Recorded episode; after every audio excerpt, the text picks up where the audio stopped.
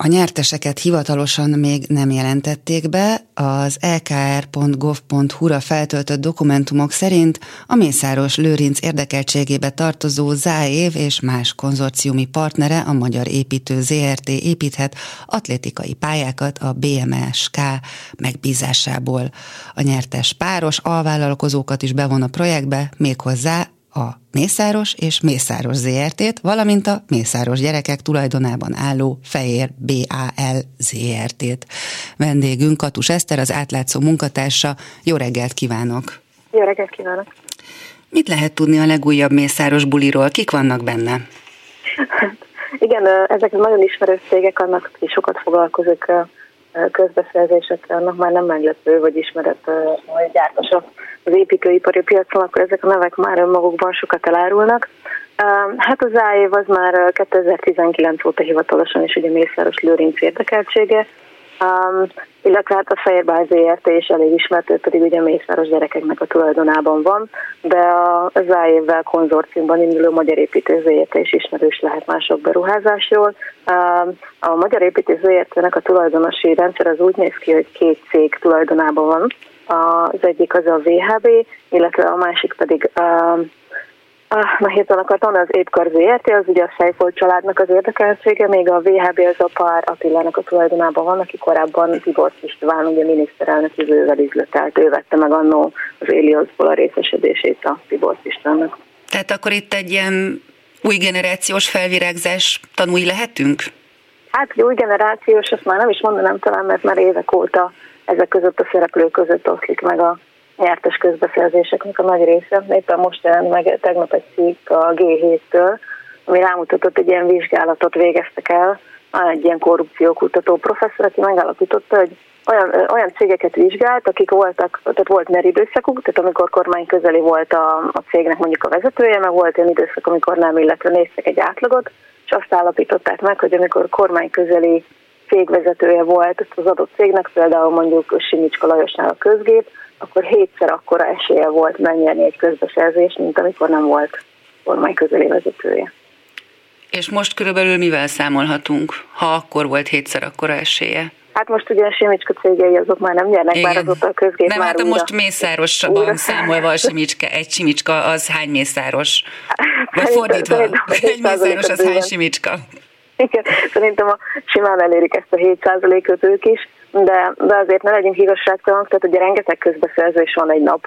Uh, ugye egy bizonyos értékhatár fölött mindenkinek, kötött minden önkormányzatoknak, állami szervezeteknek ki kell írni a közbeszerzést egy x millió értékhatár fölött, tehát minden beszerzésre ezt, ezt a folyamatot ugye le kell folytatni, tehát egy nap több száz közbeszerzés is lezajlik, tehát abból nyilván nem éri meg az összeset a Mészáros Lőrinc valamelyik cége, de azért, hogyha egy nagyobb beruházás felbukkal, mondjuk egy ilyen több milliárdos stadionépítés, akkor szinte biztos, hogy találkozunk ezekkel a cégnevekkel. Hát, hogy miért hajol le a Mészáros cégcsoport? Mi az az összeg, amiért már lehajolnak? Ja, hát ez változó, mondjuk hogy most nagyon sokat változtak az építőipari árak, tehát fölmentek most már a a közbeszerzéseknek az árai, tehát lehet, hogy ami pár éve még egy-két milliárdért ment volna, az, az most már ilyen 8-10 milliárd körül simán lehet egy, egy építkezés. Hát azért az amilyen, most tehát nem tudok ilyen értékhatárt mondani, de szerintem amilyen 8-10 körül van, ott már szinte biztos, hogy megjelenik. Uh-huh. De már lehet, hogy, lehet, hogy mert azért nyilván vannak korábbról ö, alacsonyabb összegű közbeszerzések, de hát ugye változtak az árak, tehát nem, kicsit nehéz ezt így megállapítani, mert tehát hát akkor annyi, az egy milliárd környékén jön Sadlő György, vagy jött, mert most éppen nem jön, és akkor 8 milliárd fölött meg jön Mészáros, és a kettő között meg aki kapja Marja. Hát rengeteg nercég van még, tehát ott még bőven van kinek leosztani. So, sok az éhes száj. Mi a mészáros gyerekek szerepe? Tehát ők most végeznek egyébként tényleges munkát is, vagy névleg szerepelnek ezekben a projektekben, vagy ezekben a hát cégekben? Névleg mindenképp, hogy az Opten cég adatbázisban szerepel, hogy mint tulajdonosként benne vannak, de azért én azt gondolom, hogy a szakmai munkák az igazi szakemberek végzik minden cégnél. Nem tudom pontosan, hogy milyen végzettségük van, nem kizárt, hogy egyébként már nekik is van ahhoz szükséges céget irányítsanak, hogy jobban belássanak a uh-huh. folyamatokba, de azért, azért ők értenek annyira hozzá, hogy a megfelelő szakembereket bízzák meg a megfelelő pozíciókra. Itt ugye olyan milliárdos beruházásokról beszélünk, ami, ami utána működnie kell. Tehát mondjuk egy puskás arénát mondjuk pont az AIV épített, az mint Mészáros cég, nem, nem gyerekek, de mondjuk a Mészáros cégek gyereke, ők Mm, tehát a gyerekeknek a cége építi mondjuk felcsúton az iskolát többek között, tehát hogy ezeknek utána azért állnia kell, meg működnie kell, úgyhogy nem lehet teljesen nem hozzáértő szerepekkel feltölteni egy céget. Hát gyakorlat teszi a mester, gyakorlással tanul az ember. Mi mindent fognak most éppen építeni? Mészáros Lőrinc és a hozzá, illetve a családjához köthető cégek, cégcsoportok. Ú, hát rengeteg megbízásuk van folyamatban. Hát a Mészáros családnak tulajdonképpen már nem nagyon van olyan a szektor, amiben ők ne szerepelnének, tehát minden ágazatban jelen vannak, úgyhogy a árvízvédelmi, ivóvízvédelmi, hulladékszállítási, különböző építő beruházásokon túl, tehát nem nagyon van már tényleg olyan, ahol, ahol ne bukanna föl valamelyik mészáros érdekeltség.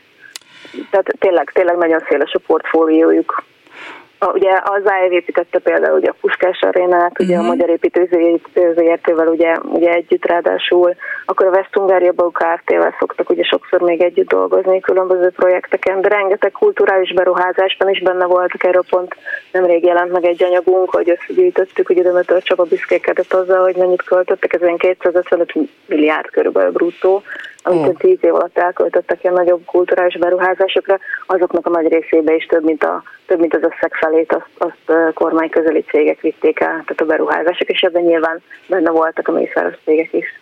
És ez milyen transzparenciával zajlik? Tehát mondjuk oknyomozó újságíróként mennyire lehet rálátni arra, hogy milyen folyamatok és milyen pénzek és kinél és hogyan mozognak? Ez most furcsa ezt így hallani Magyarországon, mert nem nagyon éleskedünk, ugye demokráciába szoktuk mondani, de, de e tekintetben még szerencsénk van, ugyanis egész átlátható ez a rendszer abban a szempontból, hogy a már kiírt pályázatokat meg lehet találni különböző felületeken. Uh-huh. Ugye három is van, amit ugye említettem, az az ekr.gov.hu, ide kerülnek fel először a dokumentumok, már önmagában ugye az, hogy kiírtak egy pályázatot, hogy ez nyílt, vagy zárt, vagy meghívásos, illetve arra utána, hogy kik jelentkeztek, majd ugye a végén a szerződéskötési szakasz, tehát ezt végig lehet követni ezt a folyamatot.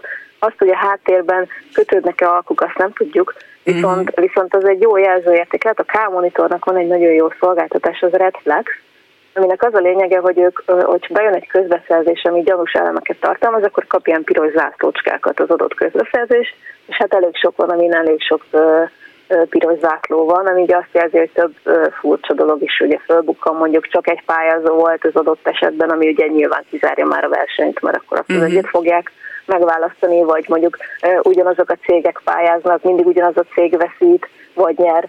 Tehát ugye ezeket azért nyomon lehet követni szerencsére. Katus Eszter, az átlátszó munkatársa, köszönjük szépen a beszélgetést. Én is köszönöm.